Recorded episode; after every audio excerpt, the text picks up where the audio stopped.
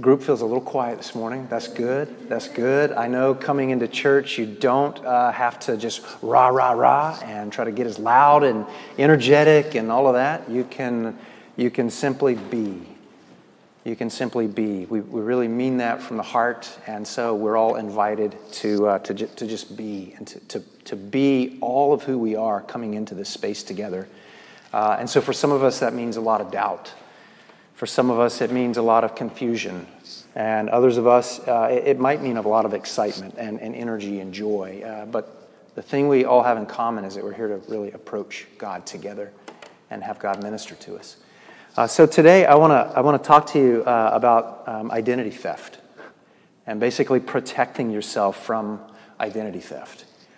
And um, what I'm getting after here is not so much uh, your visa that might be stolen or uh, some kind of work permit or your driver's license or anything digitally that you may have ever gone through or a stolen wallet or purse. Uh, the stakes are much, much higher uh, regarding a different kind of identity theft. And what I'm, what I'm getting after is your deepest part of your identity the core of who you are as a person. Both the culture from without, both yourself from within, there's an attack on your identity. That's my proposition this morning. There is an attack on your identity. Um, and, and basically, what I'm saying is that identity theft happens when we forget God's love and we forget that we are children of this loving God. So it happens to you, it happens to me, and I can't tell you the number of times I've asked the question, Who am I? Have you ever asked that question of yourself? Be honest. Who am I?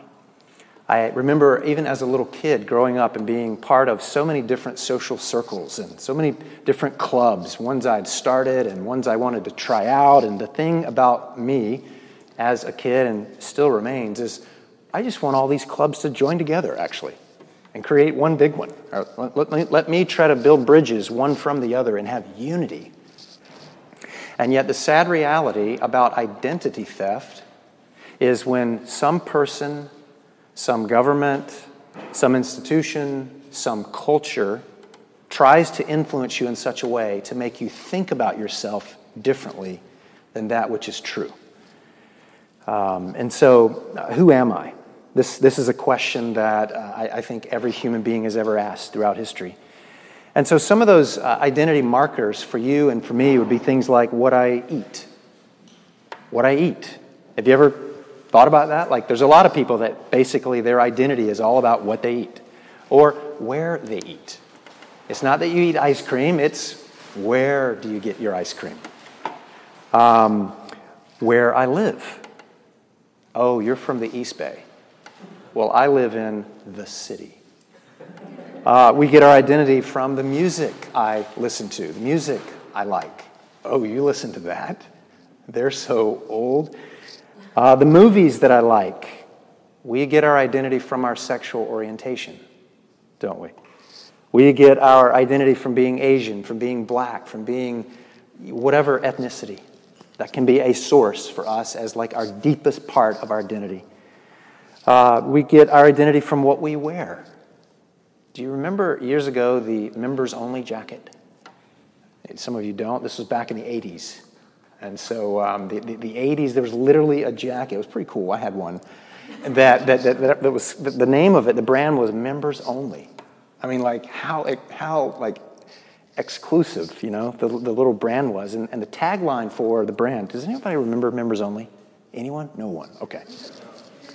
Some of y'all know about members only, and you're not wanting to say it, but um, yeah, they, I'm proud of it too. Yeah. So the tagline for members only was, "When you put it on, something happens." That's all about identity. Are you, are you feeling me? Are you feeling that right there? Like that is an identity statement.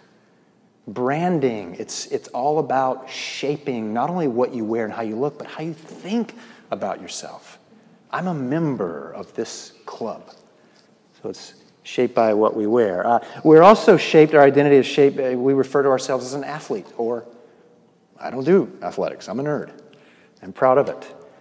Uh, what sports team you follow? I'm an extrovert, or no, I'm an introvert. I'm a thinker, or no, I'm a feeler. Um, identity is shaped by trying to look happy or look mad. You're either a lover or a fighter, right? Um, a feminista, a scientist, an artist, a mother, a designer. The list goes on and on and on. And Paul, our writer here in the book of Galatians, and that's what we're looking at today in chapter 2, verses 16 through 21, is he's going to talk about the gospel of identity. Basically, the good news regarding your identity. And so let me read this passage for us, and we'll try to draw out some principles. And we're trying to going to focus on verse 20 today. Now, there's a lot of meaty things in this passage, but we're really just going to focus on, on one verse. So let's read together. We know that a person is made right with God by faith in Jesus Christ, not by obeying the law. And we have believed in Christ Jesus so that we might be made right with God because of our faith in Christ, not because we have obeyed the law. For no one will ever be made right with God by obeying the law. But suppose we seek to be made right with God through faith in Christ, and then we are found guilty because we have abandoned the law. Would that mean Christ has led us into sin? Absolutely not. Rather, I am a sinner. If I rebuild the old system of law I already tore down. For when I tried to keep the law, it condemned me. So I died to the law. I stopped trying to meet all its requirements so that I might live for God. And here's our key verse for today my old self has been crucified with Christ. It is no longer I who live, but Christ lives in me. So I live in this earthly body by trusting in the Son of God, who loved me and gave himself for me. I do not treat the grace of God as meaningless, for if keeping the law could make us right with God, then there was no need for Christ to die. Let's just pause right here and pray. Uh, Father God, we pray right now that these words, this very gospel of life that Paul is talking about here and is wanting to help massage into us, we, we pray that it would set us free. We thank you for the, for the identity that you've given us, Christ.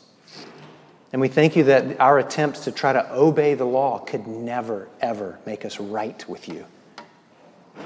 So we thank you for that work that Christ has done for us. And so today, for us, answer that question Who am I? Who am I? And who are you who lives within me? Answer that for us. And we pray this in Jesus' name. Amen. So uh, many of us are in Bible studies, either with a group like at our house on Wednesday nights, or even a personal Bible study that you are uh, taking on and basically trying to meet with Christ each day and spend time with God in the scriptures. That's what that relationship looks like in part.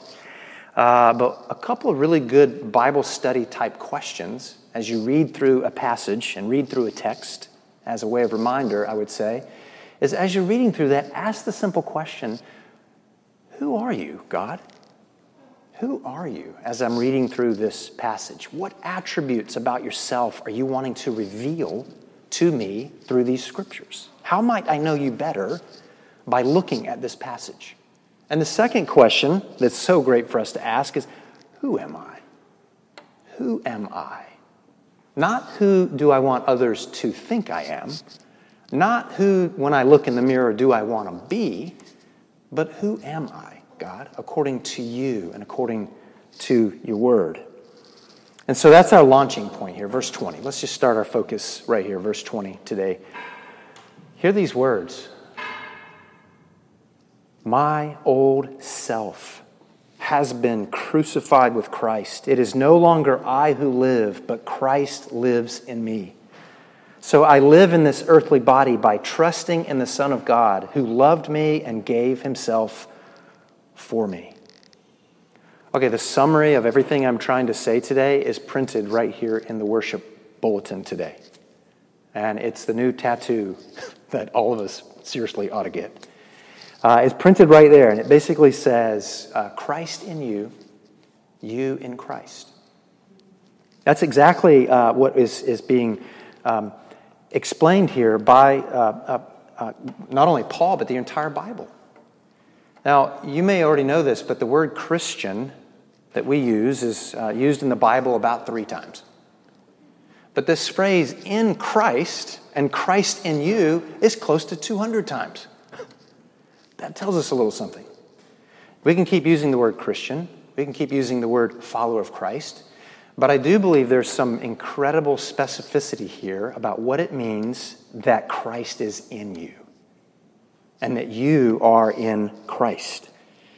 And what's so significant about that is becoming a Christian is, is not coming to believe certain things about God who remains outside of you somewhere, like a theory or a concept. Being a Christian is that this God lives inside of you. Whoops. What did he just say? This God, this Jesus, the creator of the universe, the God who knows you and loves you, lives inside of you. And if that doesn't get your attention, I, I couldn't do backflips up here or speak louder or get more energetic or like, that's the gospel. Ring, ring, ring, ring, ring, ring. Bells and whistles going off right there. Italicized, underscored, neon lights. Good news is right there. It's found throughout the scriptures. And it's all about your identity. It's Christ in you, and you in Christ. I mean, let's say that again that being a Christian is Jesus is living inside of you.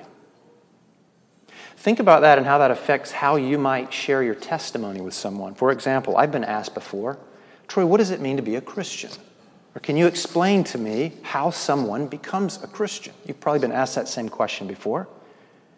What if we explained it with Christ lives inside of me? the party might stop or the music might stop if you ever tried to say such a thing, but it's that phenomenal. It's that amazing that the same creator of the universe has taken up residency inside the life of a believer, that your Instagram account can't really give you more joy and happiness. Your food, your sex, your money, nothing. This is the deepest part of our identity.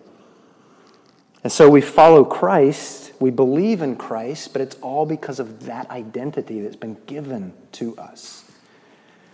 So, Christ in you and you in Christ, this literally is like putting on a desperately needed pair of glasses and then all of a sudden seeing truth in a different way, seeing reality in a different way, and quite literally seeing yourself in a whole different way.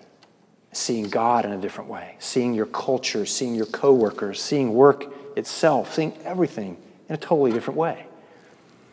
And the identity theft comes along when we take the glasses off. Or we decide to have a different worldview or we have other things influencing us.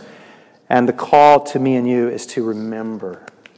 Remember what's being printed here that Christ is in you and you are in Christ. Who am I? Who am I?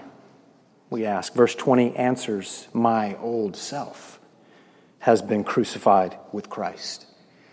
Again, Paul is very succinctly and powerfully both writing, preaching, teaching here that this new identity is of God's doing. You did, and you can look back in verse 16, there's nothing that you did to get this new identity. And a lot of people have a lot of problems with that regarding God. And it's called grace. Once again, gospel. God is the one who has given you a new identity. Um, he, he's saying here that his death um, was your death. Basically, uh, because of our sin and because of um, God being holy, again, this is a, an incredible like summary here, but Christ is saying that he's going to die a death that I deserve to die.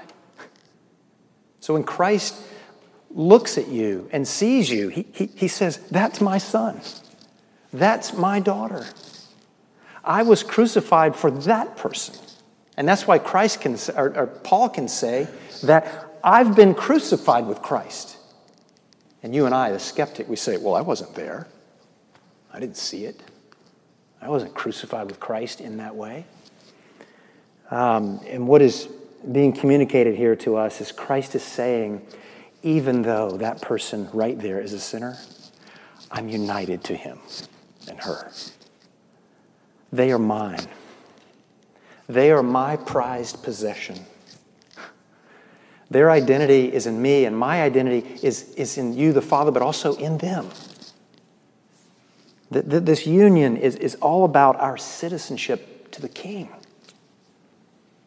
You know, American citizens or, or, or wherever we find our citizenship, San Franciscan or, or sort of wherever. Go deeper than that, please. Your identity is in Christ. Your citizenship is to the King. No one can take that away from you. No one can upgrade on that. Who am I? Who am I? You ask. Paul answers again I no longer live. That's who I am. I no longer live, but Christ lives in you. And this is amazing because this part of the gospel teaches you that Christ lived a life that I should have lived. A second ago, we said Christ died a death that I should have lived and was sacrificed for me to be an atoning sacrifice for my sins and the sins of the world. Now, Paul is saying that he's already lived a life for me. Don't, don't let that one just go right over your heads here. That, that, that is the truth that Christ is right with God. And because of Christ's righteous life, we have been made right with God. There's no anxiety in my relationship with God. There's no trying to impress God because Christ has lived a life for me. You know what that means is that you're never alone. Many of us, and I've had conversations with you and other people here in the city and different parts of the world, we feel lonely. Oh my gosh, we feel lonely. We, we, we allow our identity to be shaped on I feel lonely. I must not have any friends. I must not be attractive. I must, must not be. Because Christ is in you and you are in Christ, you're never alone. I'm never alone. I'll never be alone. This is intimate. This is personal. This is a close relationship that seals my unity with Jesus. And I, and I can't imagine, we can't imagine how, how deep this connection really goes. Paul tries to explain this deep union with Christ, and he says it's like a metamorphosis. He speaking to the Corinthian church, 2 Corinthians chapter 5, verse 17, and he says, Therefore, if anyone is in Christ, he's a new creation. If you've read that, if you've memorized that, it says that that person, like the one that Jesus lives inside, they're a new creation. Something has happened to that person. They didn't do a fixer up plan, they didn't do a self help thing, they didn't carve out some character for themselves.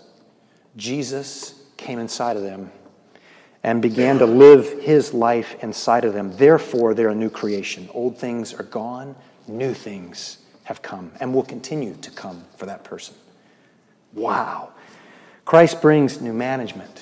And I've been thinking about this one some, reflecting some this week about this new management that Christ brings as he comes into the life of a believer. And not just one time, but again and again and again, and continues to reside with you believer.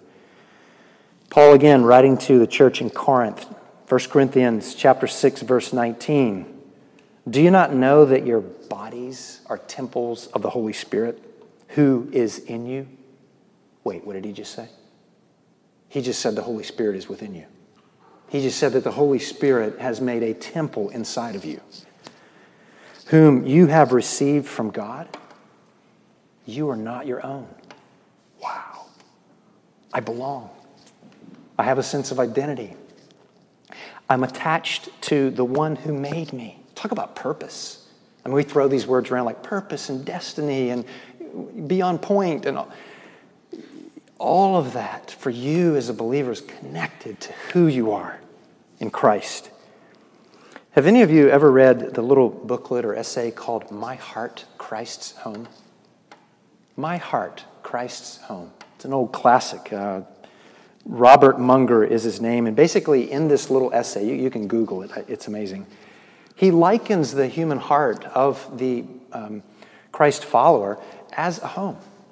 And basically, that person, me, you, whomever, is inviting Christ to come in the new home. Almost like an open house we were given giving to Jesus. And we start taking Jesus around to these different rooms the closet, maybe where some things are hidden, the rec room, where we have a portion of our lives stored there, the living room, where certain things happen there.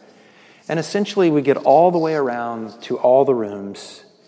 And the writer essentially says this that Christ then looks at us with deep love and affection for us, not to judge us or to harm us or to steal from us or to be a bully but basically asks us are we ready to transfer the title of the ownership of the house Christ? That's a poignant question. That's about lordship, it's about kingship, it's about I belong to Christ. Christ has ownership over me. Christ knows his best for me. That's what it means for Christ to be inside of me and the Holy Spirit to live inside of me. C.S. Lewis quote. He, he basically talks about the same thing, and I'll quote him here. He says, Imagine yourself as a living house, each of you.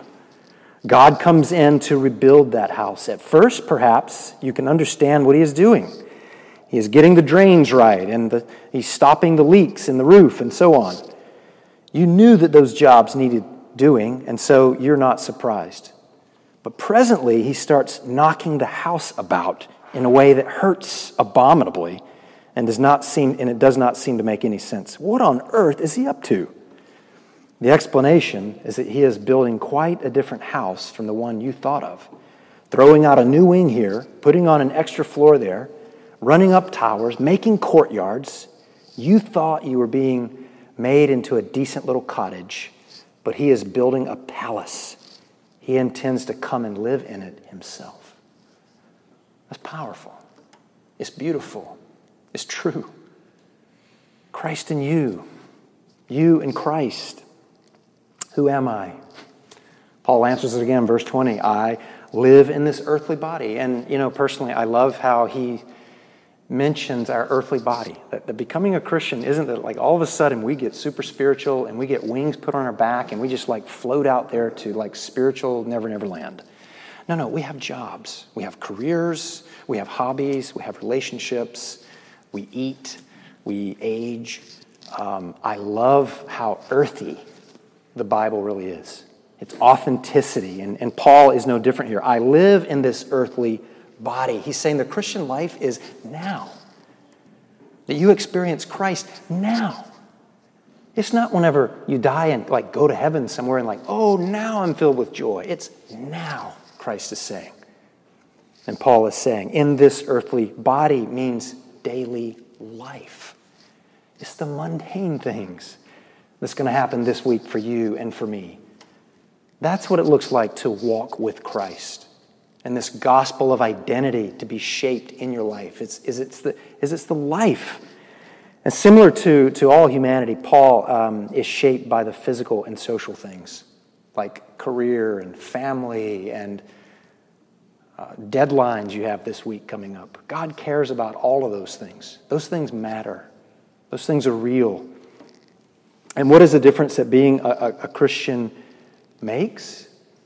Here's the difference. All of those aforementioned things, such as career, family, food, sex, identity, money, those, don't, those things don't become our identity. And if those things ever try to become your identity, or you allow those things to become your identity, watch how anxious you become. Watch how angry you become. Watch how jealous and how lust takes over your life. That's an identity theft when that begins to slip in on you and on me. So, our prayer in that moment this week, when you and I, sadly, embarrassingly, begin to forget our identity, the prayer is, Lord Jesus, keep me from looking to all the things around me to get my identity. Keep me from looking to the sales manager or the boss or the person in the mirror that's putting pressure on myself. Help me look to you, Christ. And help me live in that reality of how you think about me. Who am I? Who am I? Paul answers again. I love it. I live by trusting in the Son of God. Are you reading verse 20? I mean, he's telling us, I live by faith and by trusting in the Son of God. Being a Christian isn't some experience we had one day a long time ago in a church somewhere where I believed and then I put God on the shelf somewhere. It's a living relationship. Paul is explaining it here. It's by trusting in the Son of God. An example would be uh, lust. I'm just going to use this one as an example. And lust can mean like se- sexually wanting uh, another person, wh- you know, whether it be male or female or whoever you are. It's not just males or not just females. It, it's, it's, it's both a reality, an emotion, and a desire of human beings to lust. It means to covet, to want, to feel like you can't live without that. And it doesn't just mean sexually. You can lust after a car. You can lust after someone's job. You can lust after someone's stability. Um, but since Christ lives inside of you, it's now, and think about this with me. Since Christ lives inside of you, it's now Christ's eyes that I'm looking through. Think about that. He just said that He's come to make His temple inside of me. I'm looking through the eyes of Christ as I look at career, job, a person, these things. This is incredible how this shapes the Christian and changes us. We don't think this way a lot of the times. Or another example, being controlled by money. All of us have been prone to this. I got to go after it. Doesn't grow on trees, my dad used to say. I have to go generate it. I have to go produce it. And yet, if we're not careful, it can shackle us. It can become something that we're enslaved to. And idolatry is just that subtle. But since Christ lives inside the Christian, it's Christ who is our treasure. It's not don't think about your retirement. It's not don't pay your bills and be responsible or generate some capital. It's Christ is my treasure. Christ is my identity. I am rich in Christ. I am wealthy because I'm an heir of God. This changes how we think about money. Or another example would be selfishness. Selfishness. And sometimes we're very slick and sly. Uh, we can even be loving someone or look like we're loving someone, but really it, it could just be selfishness. Loving them because I, I need to feel loved or I need to be given applause in the way that I'm loving them. Search for yourself, whatever the selfishness might be for you. But since Christ lives inside the Christian, He allows you and me to genuinely love someone and not be expecting something back. Is to give it away in the same way that Christ continually, perpetually is giving to you. And as you're tapped into that source because He lives inside of you, there's an ongoing resource that I have. Not a thing like, oh, I, I got to be loving today. I try real hard because you know I'm not, that's not really my personality. Christ lives inside of you and wants to love others through you. Who am I? Who am I? Paul answers it again, verse 20 here. Jesus loved me. That's who I am. Jesus loved me and gave himself for me. What if you were interviewed and somebody said, "Who are you?" And you said, "Well, Galatians 2:20 says, um, Jesus loved me and gave himself for me." That's what Paul is doing. Notice here that even though the words I and me and me appear about seven times in this verse, the celebration is not how much love I have for Christ and how much love I have for God. Look at the text. Look at the text, Christian, Christ follower. It says, Christ loved me. Christ gave himself for me. The Christian is always in response to Christ's love, giving himself to you.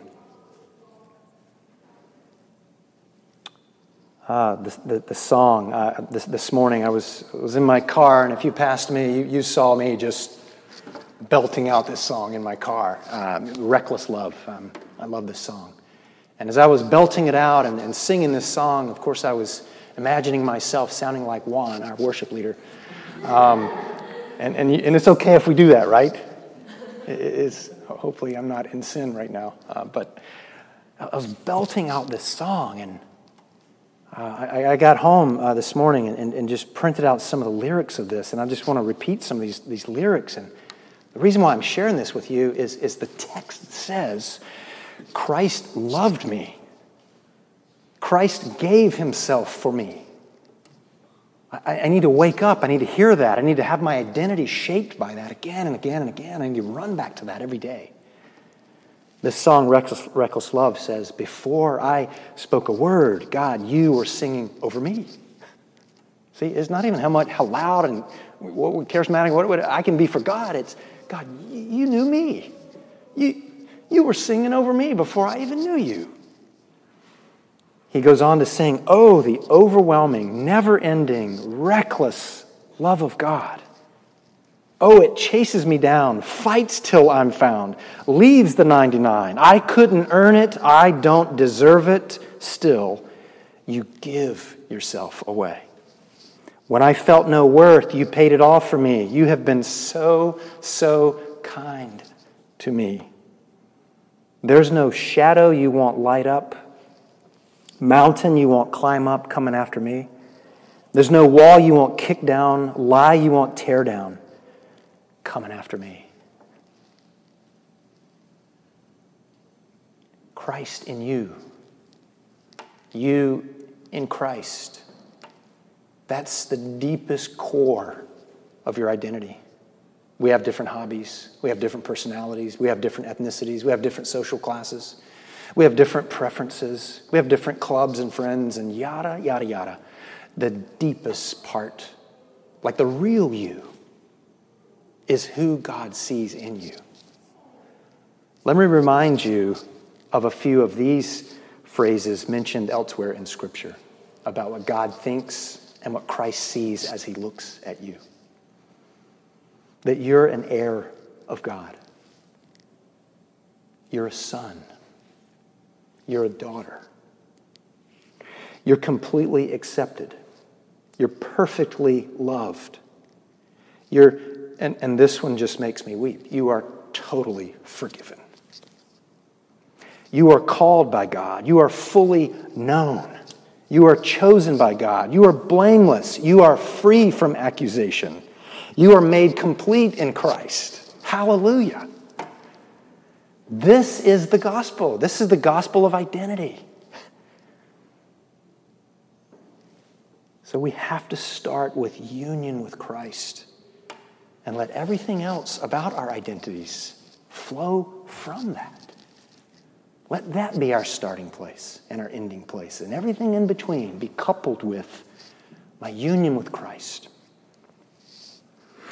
In conclusion, only this gospel can protect us from identity theft. Let me read a few verses from Paul elsewhere in Scripture. And as I read this, I want you to maybe you close your eyes, maybe you bow down, maybe you lift your hands, maybe you just open up your heart and allow your heart truly to become Christ's home. Hear these words of Paul in Romans chapter 6, verses 3 through 11. He says, Or do you not know that all of us who were baptized into Christ Jesus were baptized into his death? We were therefore buried with Christ through baptism into his death, in order that, just as Christ was raised from the dead through the glory of the Father, we too may have a new life.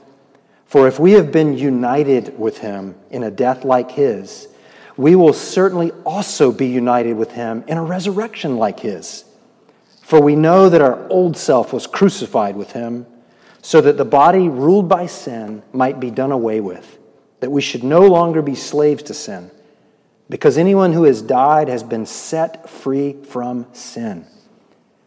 Now, if we died with Christ, we believe that we will also live with him. For we know that since Christ was raised from the dead, he cannot die again. Death no longer has mastery over him. The death he died, he died to sin once for all. But the life he lives, he lives to God. In the same way, therefore, count yourselves dead to sin, but alive to God in Christ Jesus. Let's pray that. Lord, we we are ready to transfer the title of our homes to you. We, we are so ready to, to, to give ourselves to you. We are so incompetent to be our own master, to be our own king, to be our own leader. So, Lord, we thank you that our destiny, our purpose, and our identity is not all about us and our plans that we may have for ourselves. We thank you for your love. We thank you for your love. Thank you for your mercy. And we thank you that you, Christ, would be so kind and so generous to, to die for us, to live a perfect life for us, and to take up residency inside of us. Shape us, we pray. Change us because of this gospel of identity, that we belong to you. We are yours. And we pray all of this saying, Hallelujah. Thank you, Lord Jesus. Praying in your name. Amen.